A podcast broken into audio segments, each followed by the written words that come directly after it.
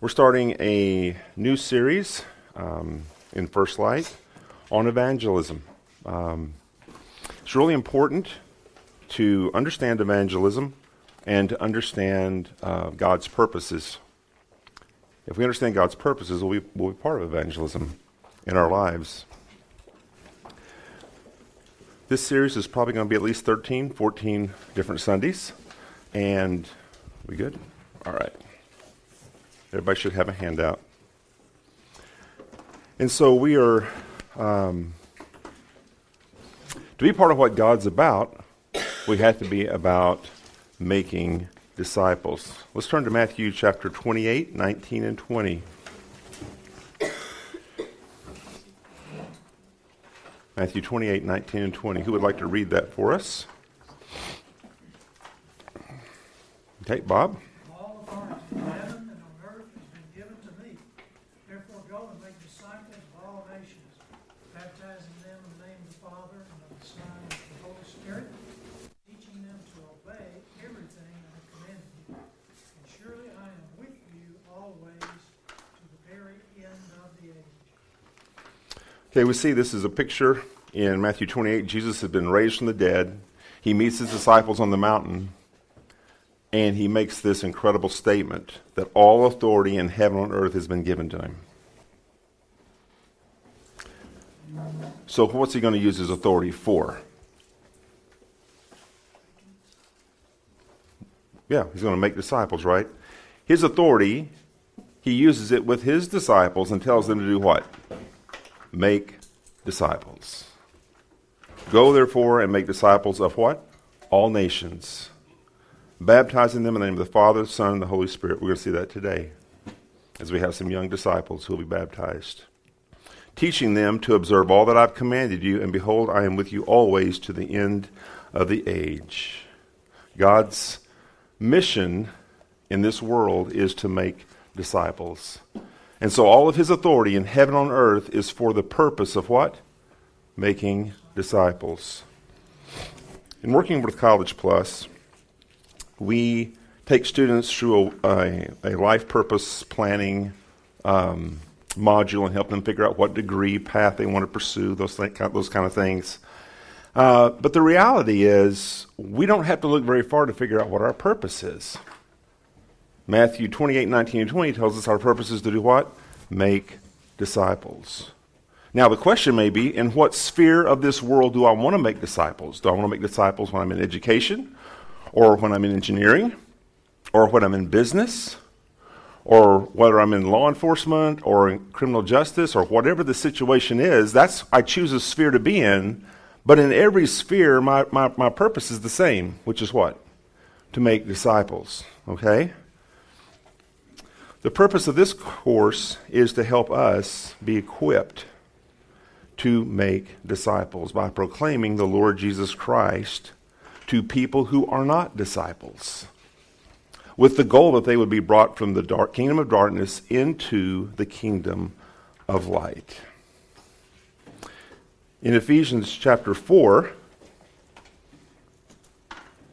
we're told about the gifts God gives to the church.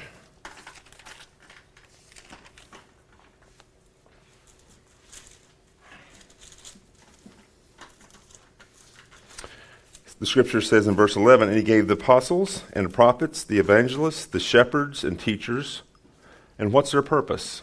To equip the saints for the work of ministry, for building up the body of Christ, until we all attain to the unity of the faith and of the knowledge of the Son of God, to a mature manhood. The purpose of this is to equip us. This is not just another series we're going to go through. We're going to, we want to listen and go, oh, those, those were wonderful ideas. Those were, that was some great thoughts.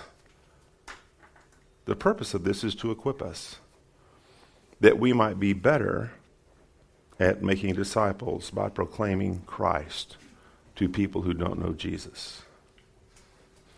So let's ask the Lord to help us in that. Father, we come before you today as we start this series. And Lord, we ask you for grace that you would use your word to strengthen us and to make us into the men and women you want us to be.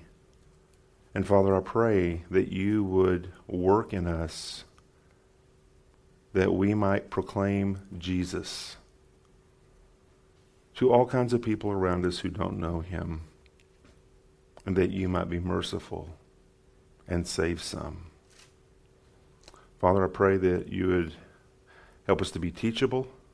Lord, help us to obey in the midst of fear and to walk in a way that honors you. In Jesus' name, amen. In your little handout here, let's kind of look at the series we're going to be going through. Okay? Today's lesson is Are you into what God is up to? And unfortunately, we met, some of us may have to say we're really not into what God's up to. We're into coming to church and we're into trying to live the Christian life. But as far as this evangelism thing goes, we're really not into that. It's maybe seen as an option. Maybe it's just for the evangelists, the people who just have this fiery passion to tell everybody about Jesus, but I'm not one of those. So I just kind of opt out of that situation. So we're going to talk about that today, um, looking at evangelism and God's purpose in history. Second, in our second session, will be what is our role in evangelism? We're going to talk about God's sovereignty, and man's responsibility. I think this will be a very encouraging lesson as we understand that God is very concerned about evangelism and he wants it to take place. And he is ensured that it'll be successful. And yet he's called us to play a part in that. Three, what is the gospel? Defining the truth that saves sinners. Four, so what happened to you? Learning how to share the gospel through your testimony. Session five, they believe this too the local church and the power of the corporate witness. There's something powerful about the church gathered and people watching us interact. And people understand there's something different about us as we do that. Six, how do I share the gospel? Learning and applying biblical strategies. There'll be a part one and a part two to that. Seven, what if they reject me? That's not what if they will reject me. The question is, they will reject me. They will reject this message because of the fall of man. Eight, answering objections. Nine, session nine is being intentional and strategic in evangelism. Ten is sharing with family and coworkers. Eleven deals with Roman Catholics, how to talk with them. Twelve, how to talk with Jews. And thirteen, how to talk with Muslims. And we're having a lot more Muslims coming our direction. So that's kind of the overview of where we're going in the next 13, 14 weeks. Today we want to look at God's purpose through history. The Bible tells us to be imitators of God as beloved children, Ephesians 5 1. So if we're going to imitate someone, we have to understand who they are and what is important to them.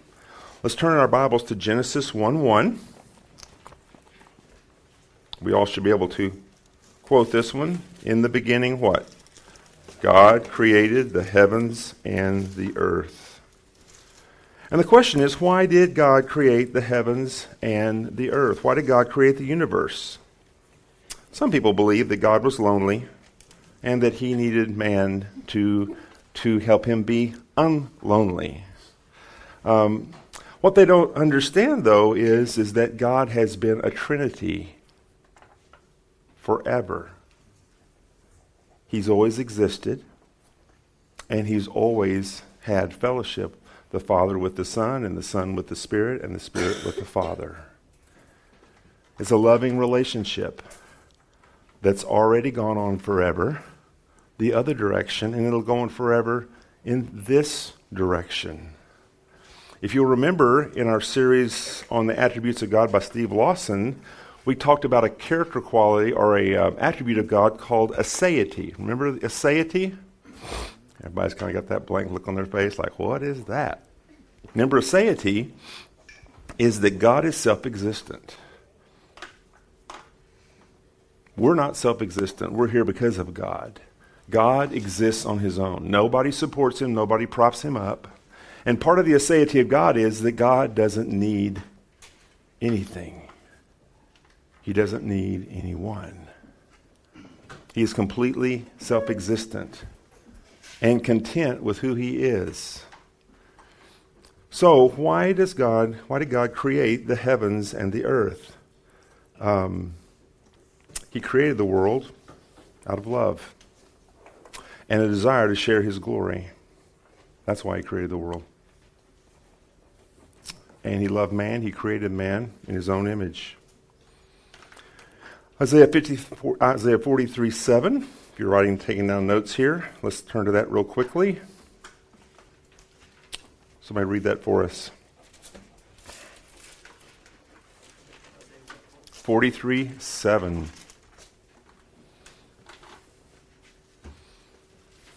Everyone who is called by my name, whom I created for my glory, whom I formed and made. Okay, we were created why? For his glory. Everyone who's called by his name, we were created for his glory, to share in his glory, to see his glory. Genesis 1 26 and 27. Who wants to read that? God said, Let us make man in our image, after our likeness, and let them have dominion over the fish of the sea, and over the birds of the heavens, and over the livestock, and over all the earth, and over every creeping thing that creeps on the earth. So God created man in his own image. In the image of God, he created him. Male and female, he created them. So, what does that tell us? God loved us so much, he created us how? In his own image. For the purpose of being what? Like him. It was a loving act creation and the creation of man. And he said it was very good. Genesis 2 7 through 9. Then the Lord God formed man out of dust of the ground and breathed into his nostrils the breath of life. And man became a living being. And the Lord planted the garden toward the east in Eden, and there he placed the man whom he had formed. And out of the ground the Lord God caused to grow every tree that is pleasing to the sight and good for food, the tree of life, also in the midst of the garden, and the tree of the knowledge of good and evil. So here we have God. He makes man, forms him out of the dust of the earth. And he gives man everything for his what? Enjoyment. His pleasure. Everything. This morning, did everybody get some pleasure out of the breakfast that was here? I know I did. The sausage was really good. Food, life, the beauty of God's creation, everything on display God gave it to us because He loves us and He cares for us. We also see in verses 16 and 17 that He made blessings and boundaries. Who wants to read 16 and 17 for us in chapter 2? Tim, you want to read that for us? And the Lord God commanded the man, saying, We'll You may surely eat get you the next of one. every tree of the garden, but of the tree of the knowledge of good and evil you shall not eat, for in the day that you eat of it, you shall surely die. Wow. So notice in that picture, what do we see? How many trees could he, could he eat of? All except one. That's what I call very light restrictions. He could have restricted all the trees except for what? One. And a lot of times we live that way, don't we? As if he's restricted everything from us except for just one little thing. And the reality is he has given us all these things to enjoy. But there is a restriction of one thing that we cannot have. So God made the world good. He made it for us to delight in. And as we delight in the world and all that He's created, we delight in Him. And we glory in Him, and that brings Him glory. Genesis 2:25 we see that God's world is perfect. There was no sin, there was no death, there was no murder, there was no impurity, no fear, no jealousy, no haunting memories, no calloused hearts, no regret, no blame, no shame. What a beautiful creation God made. And if that was the case, there would be no need for evangelism. If the story stopped there, right? If the story had just stopped there, we wouldn't even need to have this 14 point series on evangelism, would we? Because everyone would what?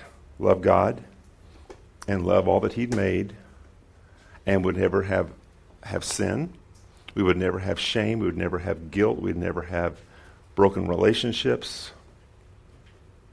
What a world that was. What a world it will be one day when he returns.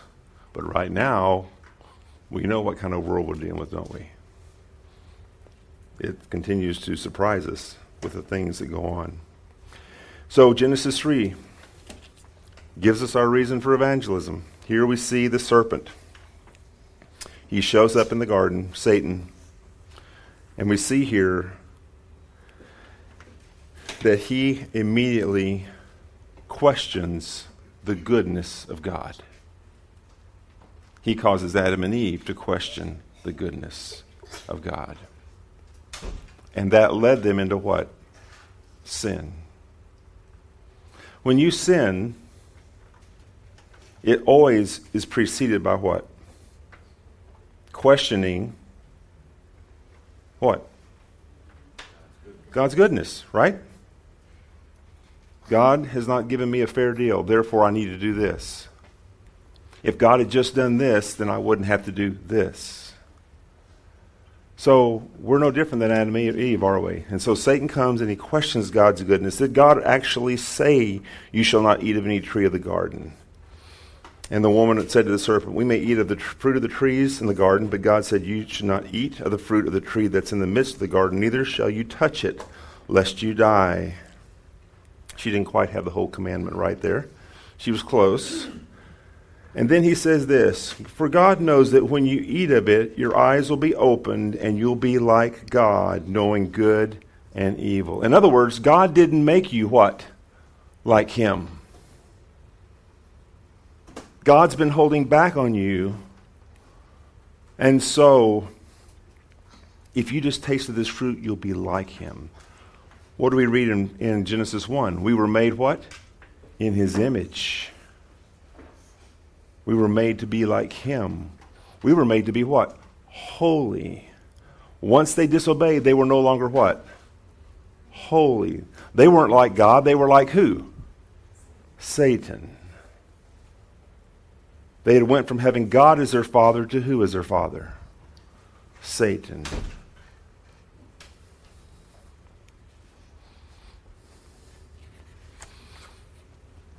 God's holding out and God doesn't hold out. God is good, and He's great. And that's the message of the evangelist is God is good, and He is great, and He offers hope and help. Genesis 3 7, who wants to read that for us? We'll let Tim read this one. Then the eyes of both of them were opened, and they realized they were naked. So they sewed fig leaves together and made coverings for themselves. All right? So after they sinned, what did they experience? shame, didn't they? They experienced shame. And they knew they were naked. And they quickly created a new wardrobe. Genesis 3 8 through 11. What happens here? Who wants to read that for us? They heard the sound of the Lord God walking in the garden in the cool of the day. And the man and his wife hid themselves from the presence of the Lord God among the trees of the garden. Then the Lord God called to the man and said, Where are you? And he said, I heard the sound of you in the garden, and I was afraid because I was naked, so I hid myself. And he said, Who told you that you were naked? Have you eaten from the tree of which I commanded you not to eat? Hmm. Now, if they hadn't have eaten, and that same scenario had happened, what would have been the response? When they heard the Lord in the garden, they would have ran to him. And they had walked with him in the garden, and they would have had fellowship, wouldn't they? That should have been a sweet sound, the Lord in the garden. But it wasn't because of their sin. Notice, notice what God says. Where are you? A probing question, isn't it? And he continues to ask that question to men Where are you?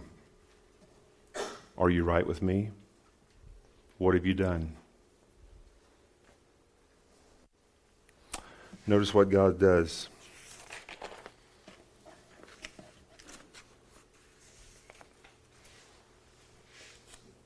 Let's see, that was 311. So then, what, 312? Notice what happens. Blame Yep, it's time to play the blame game. Somebody messed up and somebody's got to be responsible. And so Adam blames the wife, and the wife blames Satan.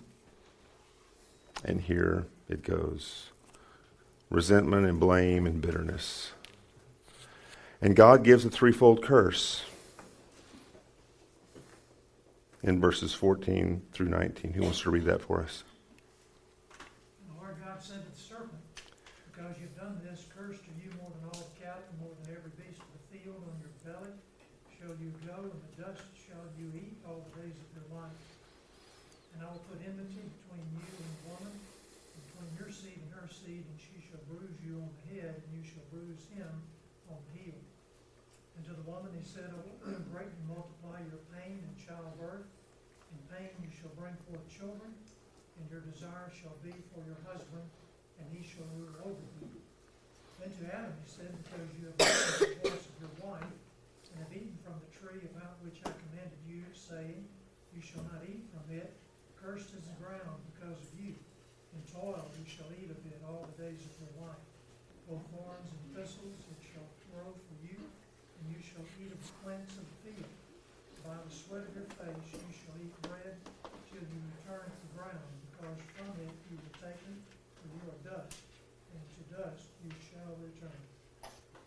Okay, so we have the threefold curse. What was the first curse? The serp- Grievous labor on the earth, Okay, the serpent was the first curse, right? And what was the curse of the serpent? You crawl on his belly. And verse 15, what would happen to him? This particular serpent, what would happen to him? There would, be, there would come a son of man who would crush his head. Okay? What was the curse for woman? Okay, pain childbirth. And what was the curse for man? Not work, but frustrating work. Right? There was work before the fall, but after the fall, we now have thorns and thistles, and now the ground doesn't give what it normally would give. So now it's a lot more work to have to get what we need.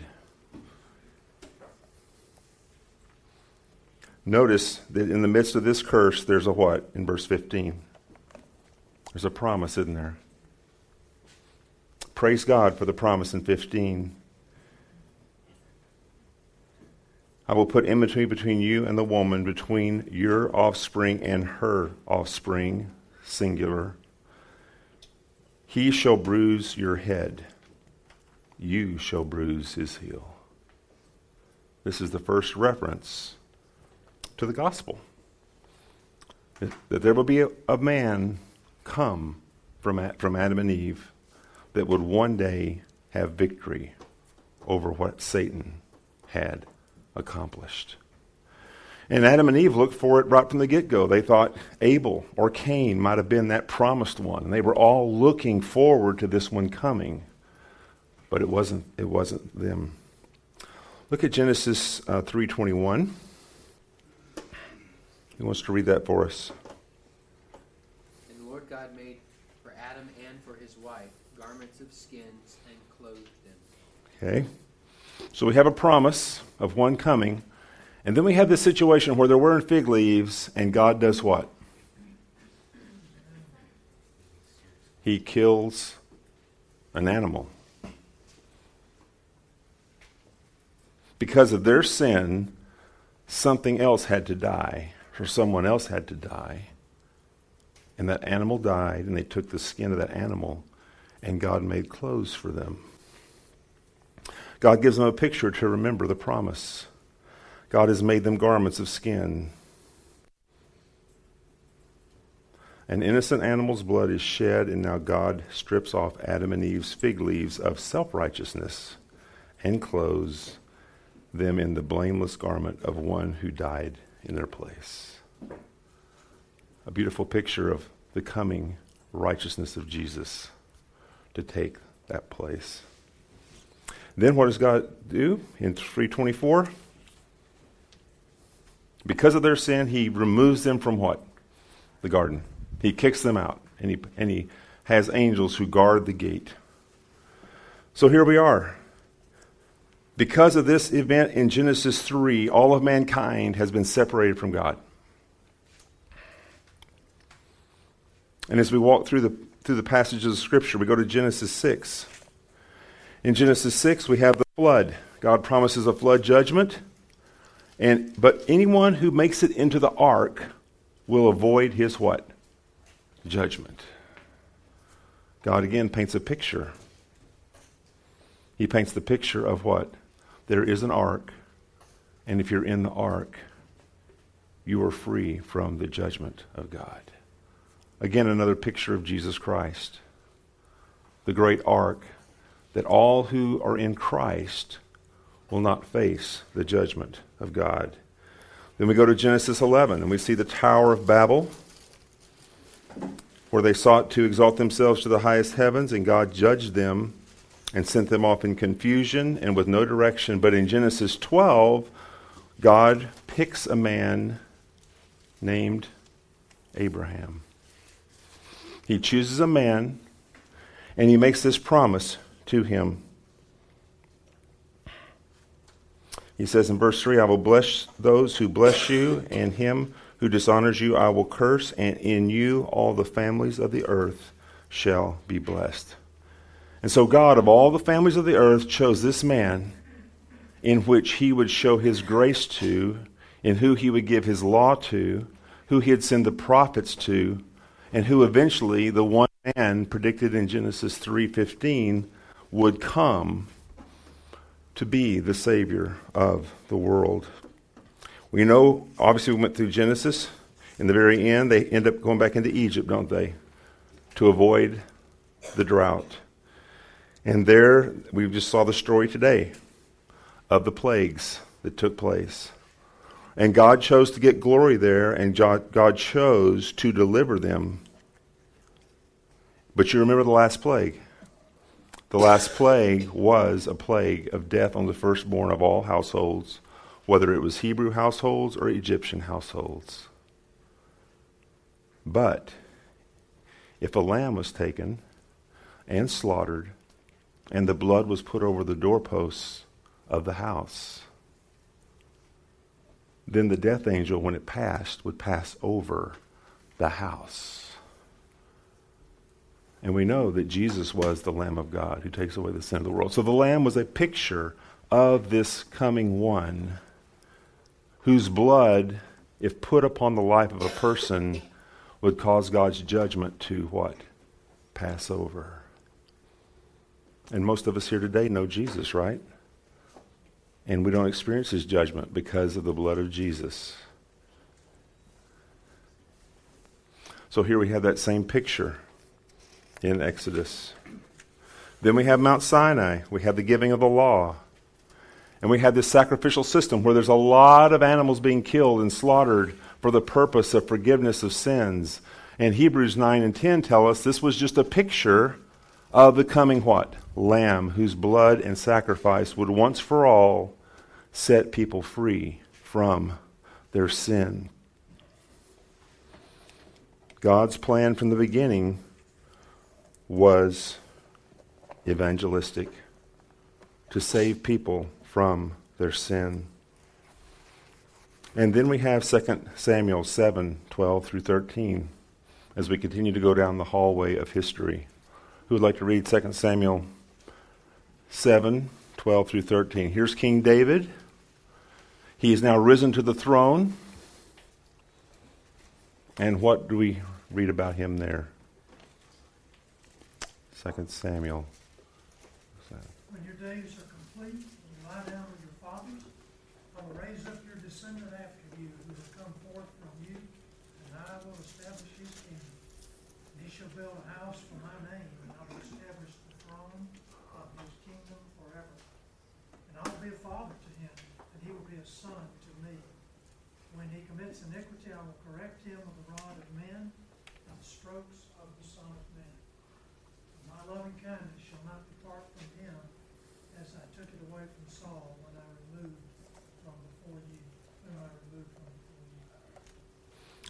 Your it- house and your kingdom shall endure before me forever, and your kingdom shall be established forever. So we know David had a son who followed Solomon. And Solomon had, had iniquity. He had a divided heart from God. Uh, and the kingdom was split in two. But God made a promise to David here that he would have a kingdom and he would have a descendant who would reign forever. That was a promise of Jesus, who would one day reign forever. So David's kingdom will eventually reign because, because Jesus is in the line of who? David.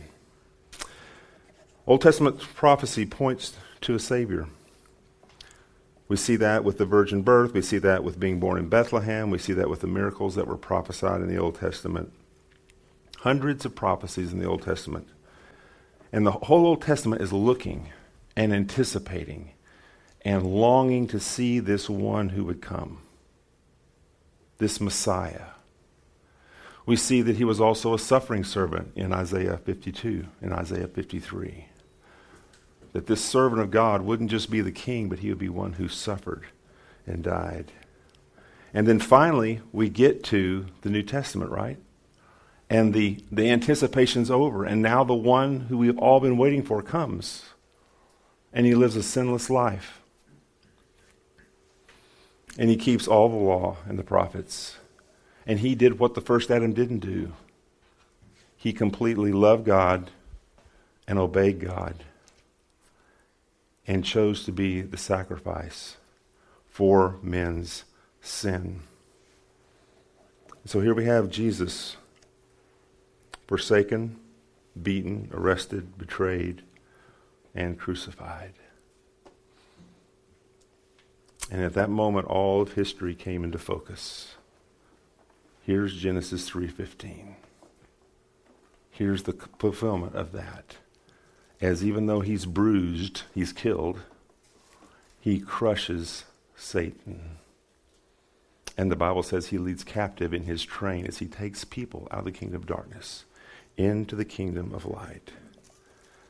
God has an evangelistic heart, as we see as we go through the scriptures. We see Jesus in Matthew 28, 19, and 20, which we read earlier saying that all authority in heaven and earth has been given to him. Go into all the nations and make disciples. For the Jews, it was really pretty much what? It was us and us alone. The Messiah is our Savior. He's the one. And yet, Jesus says what? Go into all the nations. Go to the Gentiles and take this incredible message. And then we have Pentecost. Ten days after Jesus ascends into heaven, we have Pentecost, which is what? the pouring out of the Spirit upon the church. And they speak in all these different languages. And they proclaim the glory of God. And there's this huge influx of people into the church of Jesus Christ. And even though they, even though people went throughout the world proclaiming the gospel and they suffered and they were in tribulation and all these different things, the gospel went forth. If you turn to Revelation,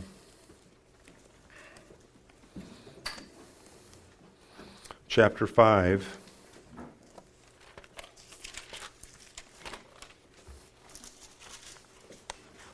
Jesus gave the commission. The disciples went forth. The disciples are still going forth today. Are we going forth? Are we taking the message to those around us? We sit here today as the recipients of those who brought the message to us. There's no one here who didn't have someone share with them the gospel of Jesus Christ or give the scriptures to them. Notice in Revelation 5, we see a picture in heaven.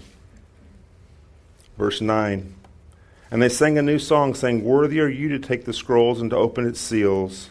For you were slain, and by your blood you ransomed a people for God from every tribe and language and people and nation. And you made them a kingdom and priests to our God, and they shall reign on the earth.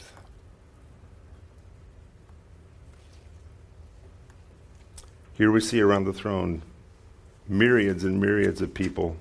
When you get over, I think it's in ver- maybe it's a little bit later in the in Revelation. Um, to these people from every people, and tribe and nation who have been brought into the kingdom. But the reality is, God's grace has a limit. God's mercy has a limit. He says, Repent now, for, the, for now is the day of salvation. When we turn to Revelation 19, we see the king coming, don't we? 1911. Then I saw heaven open to behold a white horse, and the one sitting on it called Faithful and True, and in righteousness he judges and makes war. His eyes are like flames of fire, and on his head are many diadems, and he has a name written that no one knows but himself. He's clothed in a robe dipped in blood, and the name by which he is called is the Word of God. And the armies of heaven, arrayed in fine linen, white and pure, were following him on white horses. From his mouth comes a sharp sword, and with it he will strike down the nations and he will rule them with a rod of iron, and he will tread the winepress of the fury of the wrath of God Almighty. And on his robe and on his thigh he has a name written King of Kings and Lord of Lords. One day the offer of salvation will be over.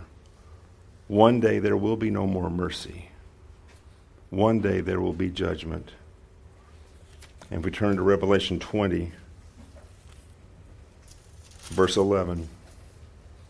Then I saw a great white throne and him who was seated on it, and from his presence earth and sky fled away, and no place was found for them.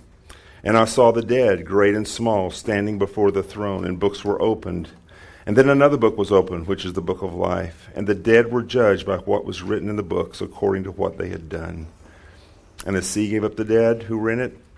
Death and Hades gave up the dead who were in them and they were judged, each one of them according to what they had done. And then death and Hades were thrown into the lake of fire. This is the second death, the lake of fire. And if anyone's name was not found written in the book of life, he was thrown into the lake of fire. So, from Genesis to Revelation, we see the story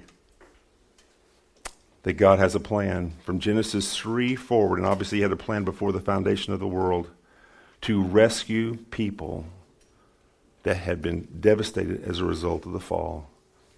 You and I, got, you and I walk around people all the time who are still living in the kingdom of darkness.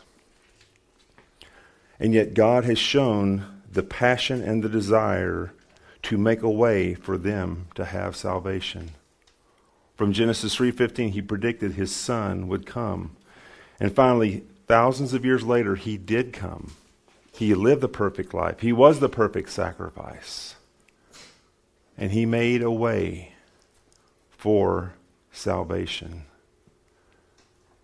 And then we see in Matthew 28, 19 and 20, his passion is for us to do what? Make disciples to take people who are his disciples, to take people who are his enemies, and to proclaim to them the glory of God. If you look back in Genesis, God's plan all along was for his glory. He desired for Adam and Eve to be fruitful and multiply and fill the earth with people made in his what? Image. Who would do what? Who would worship him. His vision was a world of worshipers from every people, tongue, tribe, and nation, enjoying Him, glorying in Him, receiving His love, and loving Him. That was His plan. And we're about the task of helping fulfill that vision by finding those people who will come to the Lord Jesus Christ and who will be forgiven of their sin. and who can put off the old man and put on the new man and become worshipers of him. It's a great and holy task that we all get to participate in. And we all do it in different ways. And we all don't have to do it the same way. But we all want to be about what he's about. We want to be part, we want, to be in the game. For, for those of us here who played sports, it's not just enough to get to the game and sit on the bench. It really isn't. It is what? It's getting in the game. This morning, I guess the question we need to ask ourselves in regard to evangelism as we start this study is Are you in the game? Not, can you talk a good game? And not, are you sitting there watching the game take place? The question is, are you, are you in the game? Am I in the game? Are we part of God's purpose? And are we pushing God's purpose forward by His grace and His power? Paul was in the game. In Colossians chapter 1, I want you to see what Paul's passion is. Colossians 1.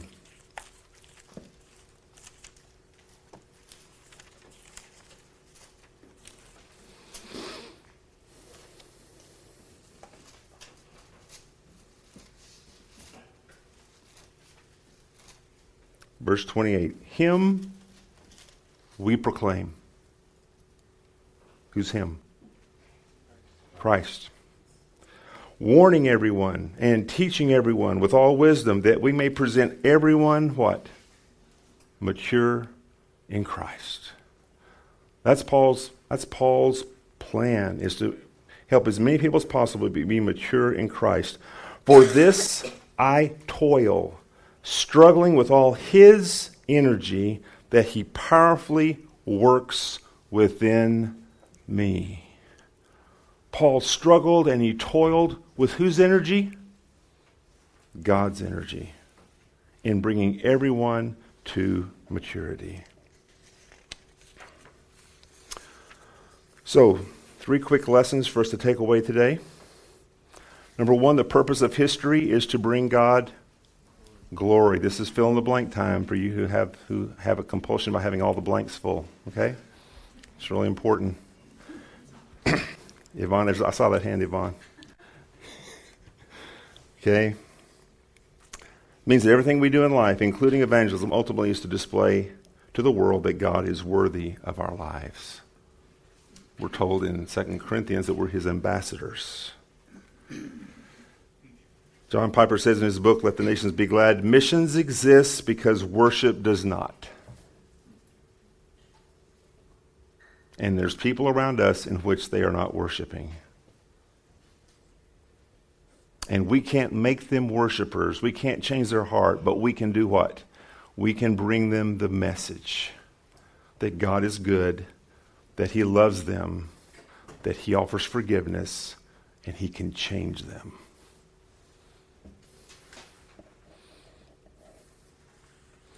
Secondly, God is the evangelist. God's not asking you to do something He doesn't do. God's very heart is that of an evangelist. He delights in saving sinners. Think about Jesus and Nicodemus, not Nicodemus, Zacchaeus, and telling Zacchaeus, Come down, I'm going to your house today. And some good stuff's going to happen at your house because I'm going there. We must remember that God is the one who has compassion on the lost, and He's the one who's seeking and saving them. We're merely joining Him in His great purpose. Our purpose in life must be determined by God's purpose. As we have seen His great love for sinners in our, in our own salvation, we ought, to, we ought to delight in joining Him and helping others come to know Him. And finally, number three, we've been entrusted with the honor and responsibility of proclaiming the gospel. It is an honor and it is a privilege. Evangelism is not an elective for the believer. All of us went to high school, right? In some form or fashion, and you had what were called what? Electives, right? That means you could elect to do it, or you could elect what? Not to do it. Evangelism is not an elective. And you won't receive the full joy that you should know unless you're involved in it. It's a command and it's a responsibility and it's also an honor. We have the privilege to be Christ's ambassadors. It's such a blessing. So here's your homework assignment. First, we're going to pray for God to give you and I a heart for the lost. If we don't have a heart for the lost, it really doesn't matter. We can go through the whole series. Second, for open doors.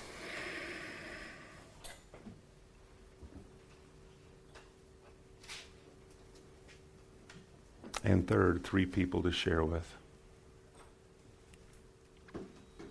Okay? And the second assignment is I want us to make sure, if we haven't already, I want us to memorize Matthew 28, 18 through 20. And I want us to meditate on that this week.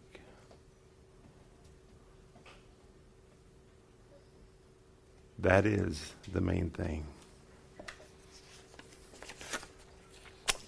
Let's pray. Father, we come before you, and we are grateful that you are the great evangelist. And that because of your great emphasis and because of your command that, that Jesus gave to his disciples, we are believers now because of that. Oh, Father, I pray that you would help us replace our heart attitudes and our understanding of what you called us to do, and that you would equip us with ways in which we can clearly proclaim the gospel to people who don't know you. Father, I pray that this series will be an equipping time for us as a church, that we would truly grow in the role of being a light to this community. And it happens as a corporate body, and it also happens individually as we permeate this area with our lives. Father, we pray that you would do what only you can, which is open doors. And we pray that you would give us opportunities to share the gospel. And Lord, I pray that you do what only you can, and that is to soften our heart to be submissive to your command for your glory and your honor, and that you would give us compassion for those who are in the kingdom of darkness.